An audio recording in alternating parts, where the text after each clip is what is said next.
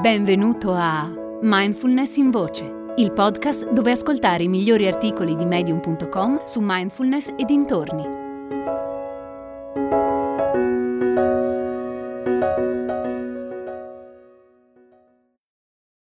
Riflessioni post ritiro di meditazione di Ari Michelides. Lo scorso fine settimana ho partecipato al mio primo ritiro di meditazione. Da allora molti amici e familiari continuano a chiedermi com'è stata quell'esperienza, cos'è la meditazione e perché e in che modo mi ci sono avvicinato. A questo punto vorrei condividere cosa ho capito della meditazione e chiarire alcuni malintesi sulla pratica che io stesso avevo prima di questo ritiro. Innanzitutto ci tengo a dire che non avevo mai meditato prima. Le mie uniche esperienze, brevi, erano state con delle app da cui avevo comunque tratto beneficio, soprattutto perché mi aiutavano a dormire meglio. Per questo, quando un amico mi ha parlato di un weekend introduttivo di meditazione, ho pensato che fosse il momento giusto per provare. E col senno di poi sono contento di averlo fatto. Ho apprezzato davvero ogni dettaglio di quel weekend. Dal bere un tè caldo mentre osservavo il sorgere del sole, al leggere vicino al camino, al mangiare in silenzio con i miei compagni di ritiro, al praticare meditazioni di diversa durata. E se sono passato in così poco tempo da qualche minuto di meditazione a quasi un'ora, rimanendo seduto immobile, vuol dire che puoi farlo anche tu. Considera che questo non significa necessariamente che per tutto quel tempo la mia mente è rimasta silenziosa ma a questo ci arriviamo tra un attimo. Ok, allora, mi è stato chiesto cos'è la meditazione. Diciamo che ce ne sono di due tipi.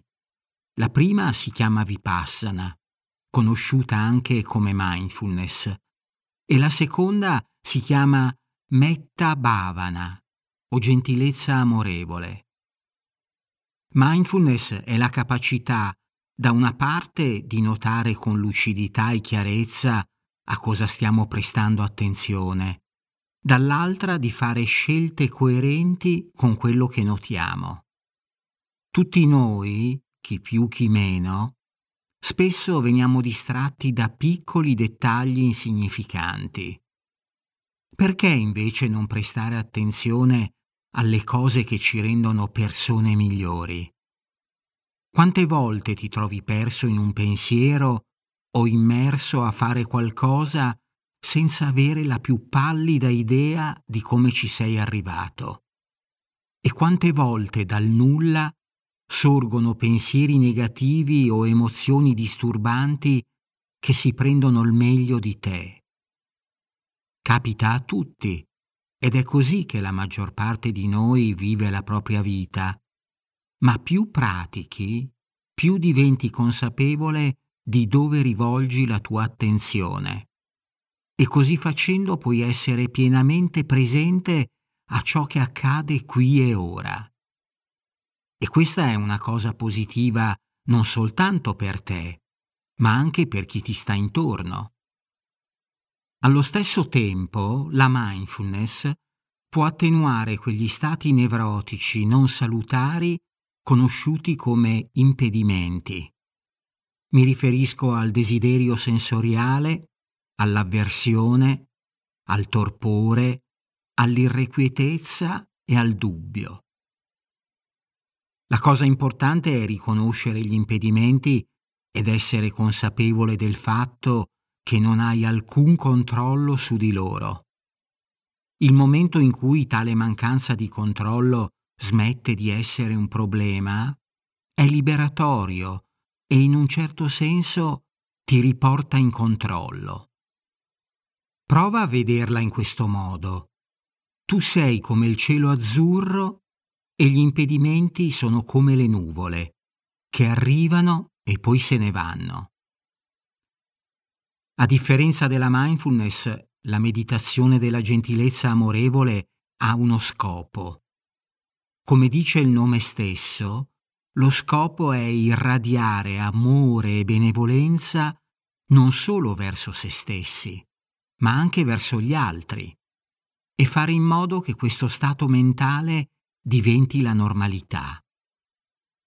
È una pratica dove adotti intenzionalmente uno schema di pensiero diverso dal solito, uno schema di pensiero in cui rivaluti la tua situazione attuale sotto una luce più positiva e lo fai eliminando il tuo ego togliendo te stesso dal centro della tua esperienza e ricordandoti che il desiderio che accomuna te e ogni altro essere vivente è quello di essere felici e ridurre la sofferenza. Nella pratica della gentilezza amorevole ogni energia è rivolta ad augurare a te stesso e agli altri di poter stare bene ed essere felici. Connetterti con quell'augurio modifica la tua relazione con gli altri. Penso che la meditazione sia un allenamento della mente e la mente va allenata al più possibile perché degli impedimenti ci saranno sempre. A volte saranno più invadenti, altre meno. Da questo punto di vista, la meditazione ti offre la possibilità di rispondere al meglio alle sollecitazioni del mondo intorno a te. Concludo con una frase che riassume quanto ho detto finora. La qualità della tua mente determina la qualità della tua vita. La mindfulness ti aiuta a riconoscere e a fare amicizia con i tuoi pensieri e le tue emozioni, senza giudicarli. Questo può aiutarti a ridurre lo stress, gestire l'ansia e migliorare il tuo benessere emotivo. Da oltre 15 anni conduco corsi online di mindfulness con sessioni di supporto individuale e micro pratiche quotidiane via sms per aiutarti a rimanere motivato. Vuoi vivere una vita più serena e appagante? Cosa aspetti? Visita mindfulnessbergamo.net barra corsi.